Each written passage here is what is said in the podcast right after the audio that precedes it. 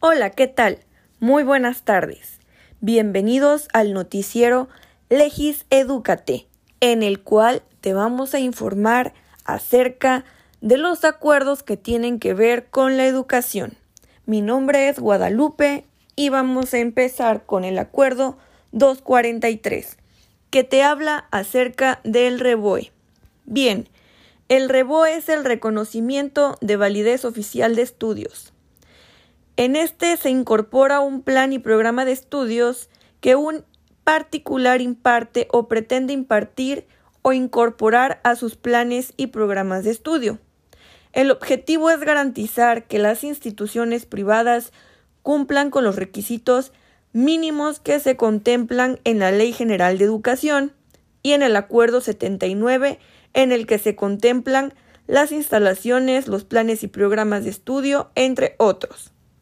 Las instituciones encargadas de otorgar el REBOE son la Secretaría de Educación Pública Estatal y universidades o la educación superior facultada como el Politécnico o la UNAM.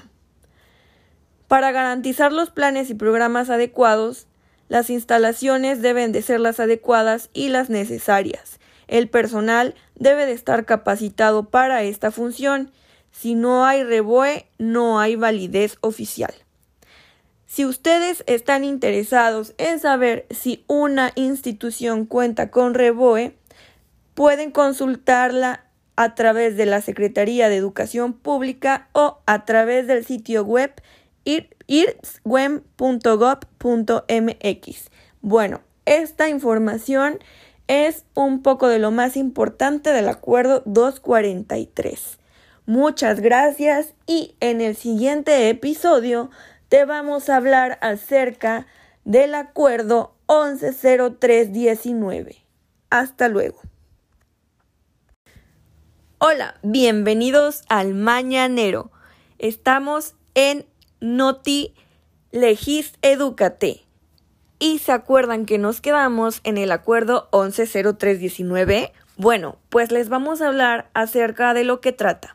Este acuerdo establece las normas generales para la evaluación del aprendizaje, acreditación, promoción, regularización y certificación de la educación básica.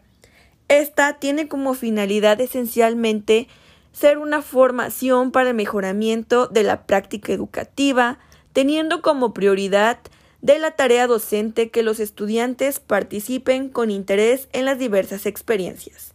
Este abarca los siguientes niveles: el preescolar, la primaria y la secundaria. Y dentro de estos tres niveles se habla cómo se evalúa los ámbitos que se evalúan, los campos formativos, de qué manera se acredita y cómo se certifican, la manera y los periodos que se tienen como evaluación. Existen tres periodos. El primero se hace al inicio del ciclo escolar y hasta el final del mes de noviembre. El segundo, del comienzo del mes de diciembre y hasta el final del mes de marzo. Y el tercero, del comienzo del mes de abril y hasta el final del ciclo escolar. Para cada uno de estos niveles se evalúa de diferentes maneras. En preescolar es básicamente mediante observaciones. No hay como tal una boleta en calificaciones. A partir de primaria ya se utiliza una escala o una manera cuantitativa de evaluación, siempre y cuando existan números enteros y con decimales, y ya se empieza a tomar en cuenta lo que son las asistencias. Y en secundaria ya se está tomando en cuenta lo que son unas calificaciones aprobatorias y una mínima asistencia para aprobar. Bueno, en general esto es lo más importante del Acuerdo 110319. Muchas gracias. ¿Qué onda? Muy buenas tardes. Bienvenidos al Noti Legis Educa. Bueno, pues seguimos platicando acerca de los acuerdos y el día de hoy traemos el acuerdo 592. Y se preguntarán de qué trata. Bueno, pues trata acerca de los principios pedagógicos. Estos hablan acerca de la implementación del currículo, la transformación de la práctica docente, el logro de los aprendizajes y la mejora de la calidad educativa. Y bien, dentro de estos nos encontramos con 13 puntos súper importantes, que son centrar la atención en los estudiantes y sus procesos de aprendizaje, planificar para potenciar el aprendizaje, generar ambientes de aprendizaje, trabajar en colaboración para construir el aprendizaje, poner énfasis en el desarrollo de competencias, el logro de los estándares curriculares y los aprendizajes esperados, usar materiales educativos para favorecer el aprendizaje, evaluar para aprender, incorporar temas de relevancia social, favorecer la inclusión para atender la diversidad, renovar el pacto entre el estudiante, familia y escuela, reorientar el liderazgo, la tutoría y la asesoría académica a la escuela, competencias para la vida, el perfil de egreso de educación básica, donde definen el tipo del alumno que se espera formar, el mapa curricular, en el que habla acerca de los 4 campos de formación académica, los cuales son lenguaje y comunicación, pensamiento matemático, exploración y comprensión del mundo natural y social, y desarrollo personal y para la convivencia. Básicamente de esto nos habla el Acuerdo 592. ¡Wow! Estuvo súper interesante. Espero que les haya gustado. ¡Hasta luego! ¡Hola! ¿Qué tal, bandita? Regresamos al Noti Legis Edúcate. Y continuamos con el Acuerdo 286, que nos habla acerca de la acreditación para nivel licenciatura. Y bueno, este fue emitido en octubre del 2000. Establece los lineamientos para la acreditación de conocimientos adquiridos en forma autodidacta o con base en la experiencia laboral, pero se modificó en el año del 2017 y señala que la instancia evaluadora se encargará de expedir el dictamen de aceptación, recibir la solicitud y documentación del sustentante. Establece los requisitos para la acreditación de una licenciatura. Existen carreras reguladas y carreras no reguladas. El examen lo aplica el CENEVAL, que es la institución evaluadora, designada por la DGAIR,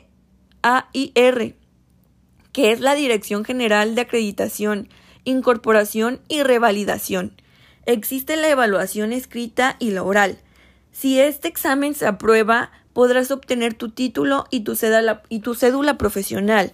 Claro, después de todo esto, debes de cumplir con una serie de requisitos y procedimientos o pasos para poder hacer la inscripción y aplicar este examen, y así poder obtener o ser idóneo a obtener lo que es tu título o tu cédula profesional, siempre y cuando apruebes este examen. Gracias, esta es toda la información y espero que te haya gustado. Hasta la próxima. Bandita, regresamos con nuestro último acuerdo, el Acuerdo 279, que nos habla acerca de los trámites y procedimientos relacionados con el reconocimiento de validez oficial de estudio superior en todos sus niveles y modalidades. Podrán solicitar los reconocimientos de los siguientes estudios: técnico superior, universitario, profesional, licenciatura o posgrado. Los requisitos para obtener el reconocimiento de validez oficial son escrito libre en hojas membretadas, solicitud del REBOE, documentos legales, propuestas de personal docente.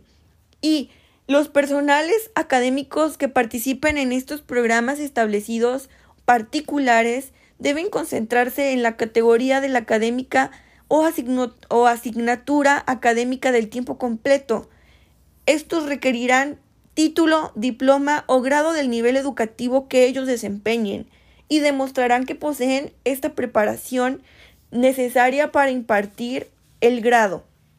El personal académico de tiempo completo debe de tener la experiencia o preparación para la docencia, poseer preferentemente un nivel académico superior al que desempeñarán, También se contemplan dentro de este acuerdo los planes y programas de estudio, que deberán de tener los requisitos como objetivos generales, los fines que tratan de alcanzar, considerando las necesidades detectadas, el perfil del egresado, los métodos y actividades para alcanzar los objetivos, los criterios y procedimientos de evaluación y acreditación, y también se contemplan las visitas de inspección, los otorgamientos de becas que deberán de otorgar los particulares.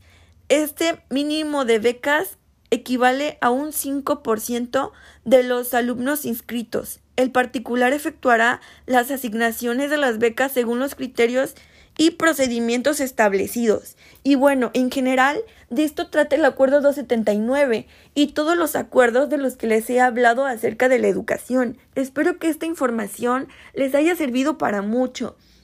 Y bueno, espero que el programa acerca de las leyes de educación y el noti Legis Edúcate les haya gustado. Me reporto hasta aquí, Guadalupe. Hasta luego.